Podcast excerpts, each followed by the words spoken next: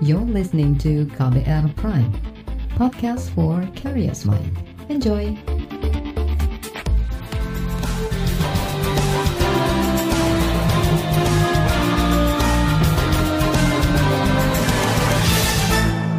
Halo, selamat sore saudara. Senang sekali saya Reski Mesanto hadir kembali di KBR sore hari ini.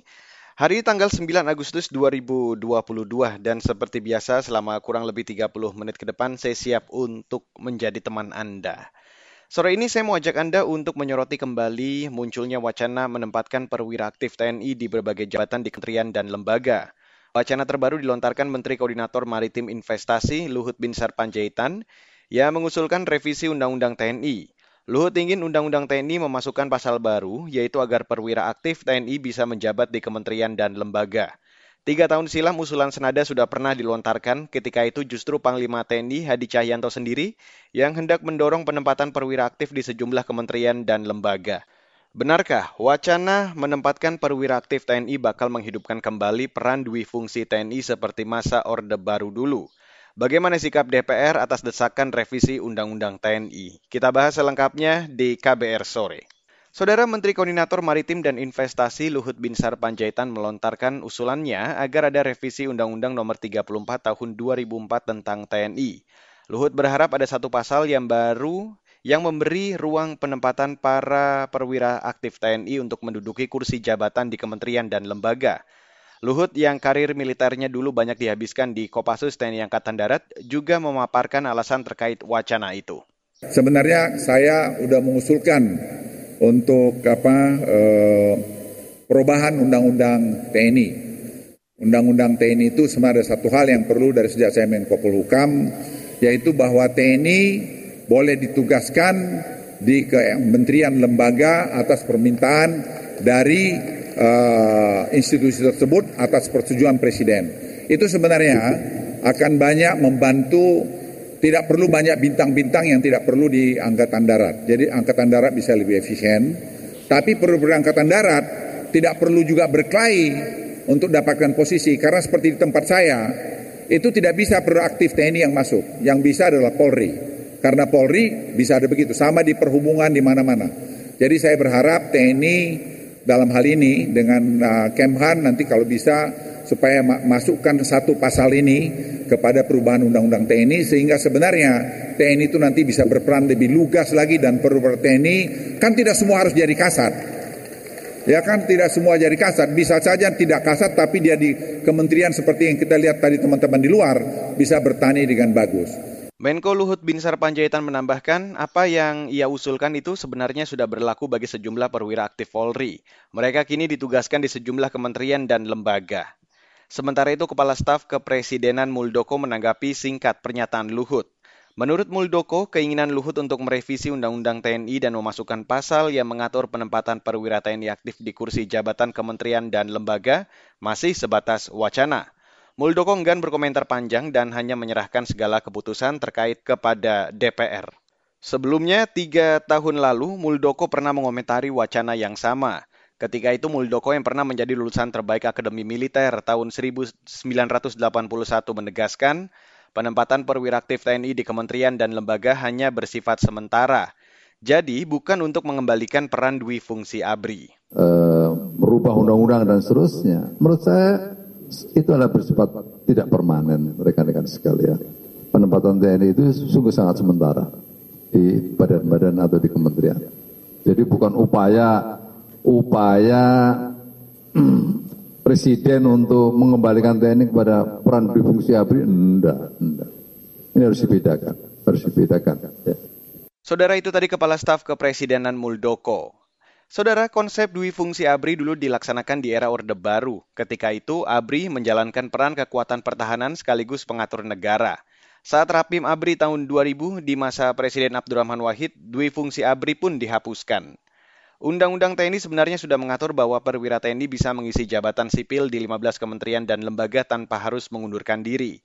Antara lain jabatan di Kemenko Polhukam, Kementerian Pertahanan, Lemhanas, Sekretaris Militer Presiden, Badan Intelijen Negara, Badan Cyber Sandi Negara, Dewan Pertahanan Nasional, Badan SAR Nasional, Badan Narkotika Nasional, Badan Nasional Penanggulangan Terorisme, Badan Nasional Penanggulangan Bencana hingga Mahkamah Agung. Sedangkan penempatan prajurit aktif di luar 15 kementerian dan lembaga tadi belum diatur dalam perundang-undangan. Saudara, selain kontroversi wacana penempatan perwira-perwira aktif TNI di kementerian dan lembaga, polemik juga menghangat ketika personel TNI aktif ditunjuk jadi pejabat kepala daerah di masa transisi sebelum pemilu 2024. Polemik personel TNI menjadi pejabat kepala daerah itu sekaligus jadi topik laporan KAS KBR kali ini. Selengkapnya sesaat lagi. You're listening to KBR Pride, podcast for curious mind. Enjoy!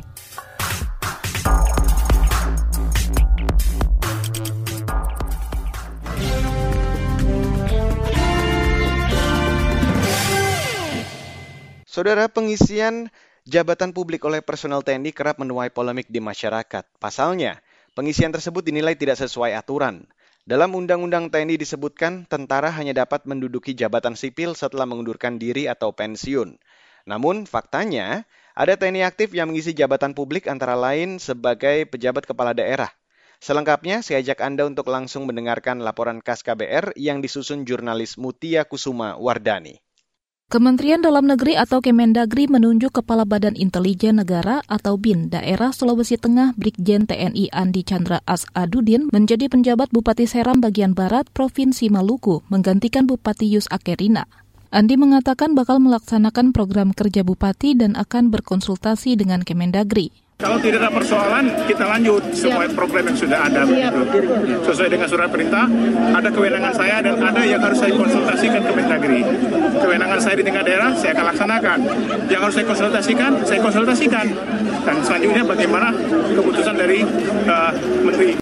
Andi adalah perwira TNI aktif yang menjabat posisi kepala daerah. Menurut juru bicara Kementerian Dalam Negeri, Beni Irawan, pengangkatan Andi sudah sesuai prosedur penunjukan penjabat kepala daerah dan sesuai putusan Mahkamah Konstitusi. Ia menegaskan Kemendagri tidak akan meninjau kembali pengangkatan penjabat kepala daerah dari unsur prajurit TNI aktif, khususnya penjabat Bupati Seram bagian Barat. Menurutnya, dalam pasal 20 Undang-Undang tentang ASN membuka ruang bagi TNI Polri untuk mengisi jabatan sipil. Namun, Faktanya, Ombudsman Republik Indonesia menemukan tiga bentuk maladministrasi dalam proses pengangkatan PJ kepala daerah oleh pemerintah. Temuan itu dimuat dalam laporan akhir hasil pemeriksaan atau LAHP.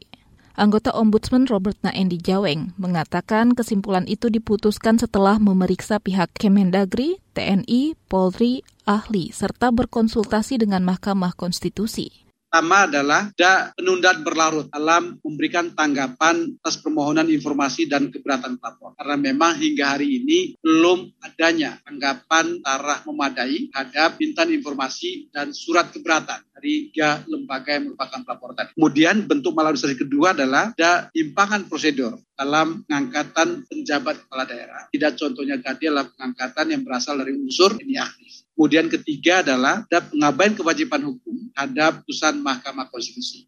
Anggota Ombudsman Robert Naendi Jaweng mendorong Menteri Dalam Negeri Tito Karnavian menindaklanjuti tiga tindakan korektif dari Ombudsman, yakni segera merespons permintaan informasi dari publik, memperbaiki mekanisme pengangkatan PJ Kepala Daerah, serta menyiapkan peraturan pemerintah sesuai pertimbangan hukum dari Mahkamah Konstitusi.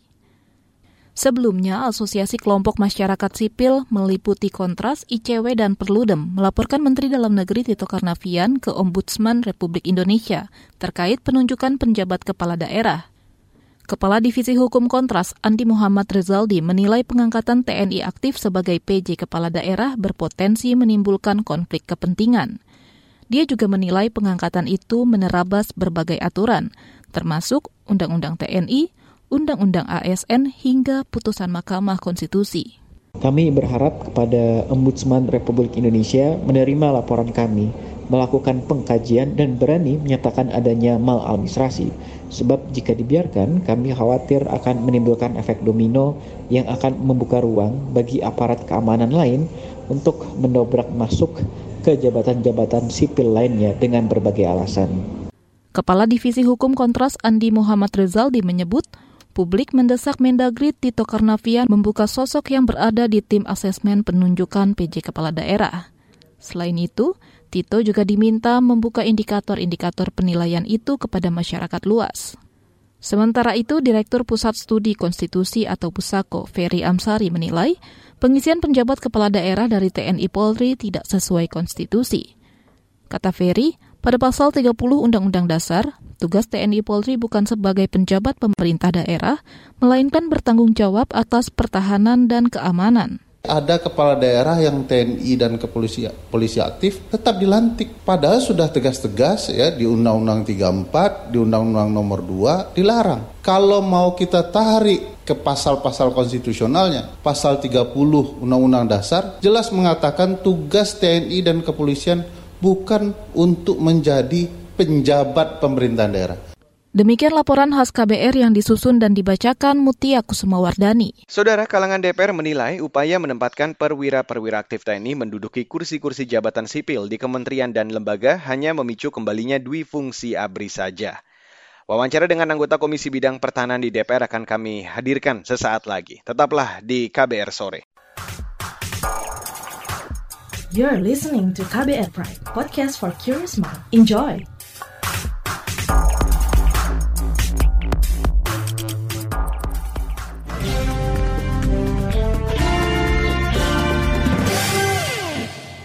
Saudara, kalangan DPR menilai keinginan Menko Marves Luhut Binsar Panjaitan untuk merevisi Undang-Undang TNI sangat mencederai semangat reformasi. Kritikan dari DPR muncul setelah Luhut menginginkan ada pasal tambahan yang memungkinkan penempatan perwira aktif TNI menduduki kursi jabatan sipil di kementerian dan lembaga. Bagaimana selengkapnya kritik DPR itu? Jurnalis KBR Heru Haitami akan berbincang bersama anggota Komisi Bidang Pertahanan DPR, Effendi Simbolon.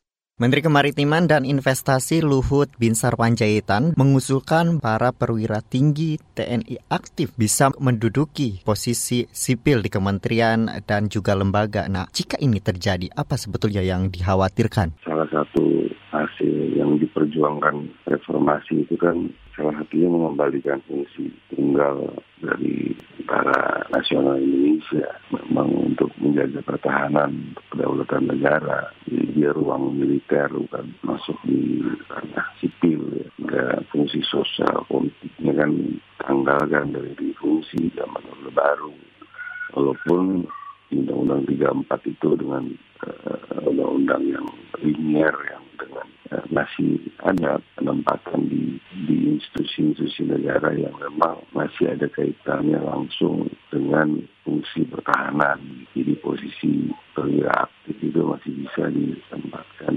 apakah di Menko Polhukam, apakah di BSSN, apakah di BB, itu bisa. Tapi kalau diartikan untuk dia sebagaimana ASN sipil ya maknanya akan berbeda ya berubah total kan kembali kepada esensi lama bahwa TNI itu menjadi kembali berfungsi itu yang saya kira tidak mungkin lah kalau itu jauh yang lebih penting kalau dalam masa ini amandemen atau perubahan itu bagaimana melahirkan undang-undang Kamnek atau Kamnas yang mengatur bagaimana berjalan beriringannya fungsi TNI dan Polri ya daripada untuk uh, hanya sekedar untuk menempatkan mereka yang aktif di berbagai institusi yang tidak ada kaitannya dengan hakikat jati dirinya sebagai TNI. Lantas apa yang seharusnya menjadi fokus atau perbaikan dari institusi TNI? Berikan solusi terhadap besarnya penumpukan dari para pamen dan parti yang tidak berjabatan. Itu kan satu hal yang harusnya menjadi PR tersendiri bagi bagi pemerintah untuk menata ulang kenapa terjadi penumpukan seperti itu. Ya mereka yang harusnya dengan kompetensinya, kemudian dengan eligibility-nya dan semua kemampuan karirnya kan bisa berkiprah di jajaran struktur. Saya sendiri sejak lama itu sejak praktek selalu mengingatkan pemerintah, mengingatkan TNI ada ada solusi pembenahan. Ini karena manajemennya juga ya belum terlalu baik ya. Merit sistemnya juga meritokrasi ya tidak berjalan dengan baik. Belum juga banyaknya pengaruh kekuatan politik dari, dari pemerintah, dari penguasa yang intervensi. Ya, akhirnya banyak yang terhambat dan ya, menimbulkan akumulasi menumpuknya para perwira menengah dan perwira tinggi yang tidak berjabatan. Itu kalau solusinya adalah menyalurkan mereka ke instansi yang notabene tidak diatur oleh undang-undang. Ini tidak dibenarkan mereka yang aktif untuk dikaryakan begitu ya. Kemudian diubah undang-undangnya hanya untuk menjawab itu. Saya kira itu akan mencederai hakikat daripada apa yang kita perjuangkan untuk mengembalikan marwah TNI yang menjadi peran tunggalnya adalah fungsi pertahanan menjaga kedaulatan negara, pertahanan dan keamanan negara. Itu fungsi tunggalnya dari TNI itu sendiri. Terkait dengan revisi Undang-Undang TNI ini sebetulnya apakah sudah menjadi prioritas di DPR? Ada, tapi bukan itu. Ada masalah anggaran, mm -hmm. masalah kuasa pengguna anggaran menjadi pengguna anggaran. Mm -hmm. Ada soal ah, perang dari TNI juga yang ikut memerangi teroris, intoleransi, kemudian radikalisme, kemudian bagaimana menerjemahkan operasi militer selain perang 14 poin itu. Ada tapi ya yang nggak ada yang mendorong gimana prolegnas dari tahun ke tahun prolegnas terus panglima panglimanya dan menahannya nggak insist nggak eager nggak punya nggak punya agenda itu prioritas. Saudara itu tadi anggota Komisi Bidang Pertahanan DPR Effendi Simbolon. Sementara itu, Saudara, Komisi untuk Orang Hilang dan Korban Tindak Kekerasan atau Kontras menilai penempatan perwira aktif TNI di kursi-kursi jabatan kementerian dan lembaga hanya akan merusak profesionalisme di institusi pemerintahan. Kekuasaan militer bahkan mungkin kekerasan akan lebih dominan dan mengorbankan kompetensi kerja. Selengkapnya, saya akan ajak Anda untuk mendengarkan perbincangan bersama peneliti dari Kontras sesaat lagi. You're listening to KBR Pride, podcast for curious mind. Enjoy!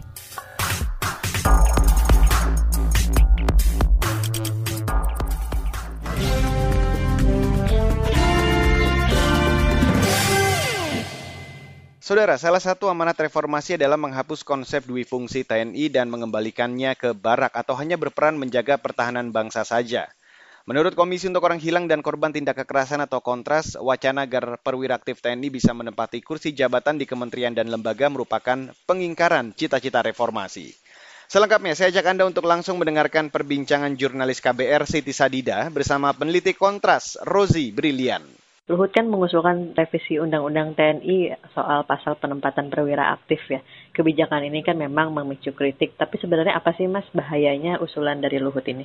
Usulan ini sangat problematis karena memang merusak doktrin dari reformasi sektor keamanan. Sebenarnya kita sudah sepakati bersama sejak reformasi bahwa kita mau agar adanya supremasi sipil, gitu ya. Tidak ada lagi di, di fungsi yang akhirnya menempatkan TNI pada ranah sipil. Nah, bahayanya apa? Konsekuensi banyak sekali, Mbak. Jadi ketika misalnya kita bicara penempatan, diperkenankan di penempatan ini, kami mengkhawatirkan mekanisme penempatan pada suatu posisi, terutama di kementerian sebagaimana usul itu tidak sesuai dengan kerangka merit system atau the right man on the right place tapi justru malah berdasarkan kedekatan saja, berdasarkan power. Kan kita tahu bahwa militer itu memiliki satu power yang sangat kuat. Nah itu yang akhirnya menjadi kekhawatiran gitu ya. Lebih lagi misalnya bicara dalam konteks pemerintahan Presiden Joko Widodo, itu banyak sekali latar uh, pembantu presiden, menteri, bahkan kepala staf presiden itu berlatar belakang militer.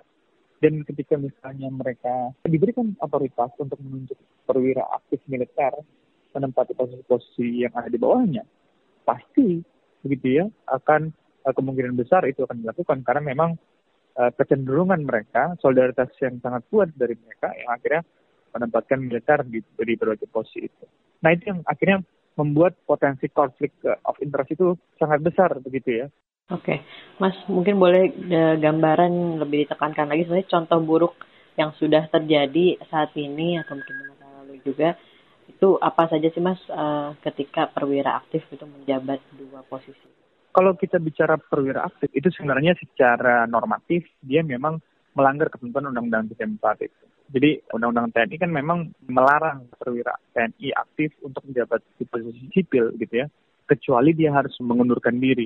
Tapi bahayanya apa sebenarnya kan banyak ke kekhawatiran. Yang pertama tentu saja kita bicara soal konflik of interest. Ketika misalnya itu dilakukan. Kedua, ketika misalnya TNI itu berada dalam posisi-posisi sipil, dia akan semakin menaikkan eskalasi kekerasan. Nah itu yang kita khawatirkan. Karena memang secara paradigmatik yang namanya aparat militer, dia berfungsi sebagai aparat pertahanan. Yang mana dia dididik untuk menangani ancaman, serangan, dan lain sebagainya. Ketika misalnya paradigma itu diimplementasi dalam ruang-ruang sipil kita, kami mengkhawatirkan pendekatan-pendekatan yang dilakukan oleh militer, pendekatan-pendekatan yang dilakukan oleh orang militer, itu akan sangat berbahaya ketika misalnya dikontekstualisasikan ke dalam ranah sipil. Gitu ya. Dan misalnya begini, kemarin dalam konteks Hadi Cahyanto gitu ya, Hadi Cahyanto menjadi BPN misalnya kita lihat, dia sudah purnawirawan saja, menggunakan cara-cara yang sangat militeristik menurut saya. Misalnya penggunaan seragam gitu ya, uh, kemarin bisa kita lihat gitu ya kepada aparatur dari BPN. Padahal sebenarnya itu tidak diperlukan. Juga pemborosan anggaran tentu saja. Terakhir Mas, bagaimana cara kita ya. menentang usulan itu gitu? Adakah rencana kontras yang akan diambil dalam waktu dekat gitu Mas? Karena memang ini baru merupakan usulan, maka tentu kontra narasi terhadap usulan ini harus terus disuarakan untuk akhirnya menyeimbangkan diskursus ini gitu ya. Karena ketika misalnya hanya narasi tunggal dan dari negara, kami khawatir bahwa masyarakat justru cenderung hanya melihat pendapat ini. Yang kedua, misalnya dalam konteks sejarah, kita juga jangan lupa bahwa kita sudah sepakat dalam konteks 98, dalam konteks reformasi, bahwa kita sudah lelah dengan kekerasan gitu ya. Ketika misalnya rezim yang dikuasai oleh militer. Ketika misalnya ada upaya-upaya untuk mengembalikan cara-cara militeristik rezim model baru itu kembali hadir, misalnya dalam konteks apa namanya statement Luhut, nah itu masyarakat juga harus menentang gitu. Tapi ketika misalnya revisi itu memang sudah mau dilakukan, tentu saja kita akan menolak. Padahal sebenarnya banyak sekali hal-hal yang sebenarnya harus direvisi dalam konteks militer, diperbaiki saya. Misal dalam konteks uh, undang-undang peradilan militer dan lain sebagainya. Tapi kenapa misalnya hal-hal semacam penempatan penempatan militer di ruang sipil itu terus dilakukan di tengah banyaknya masalah-masalah yang ada dalam tubuh institusi TNI. Saudara itu tadi peneliti kontras Rozi Brilian yang sekaligus menutup KBR sore untuk hari ini edisi 9 Agustus 2022. Terima kasih untuk Anda yang sudah bergabung sore hari ini. Saya Reski Mesanto undur diri. Salam.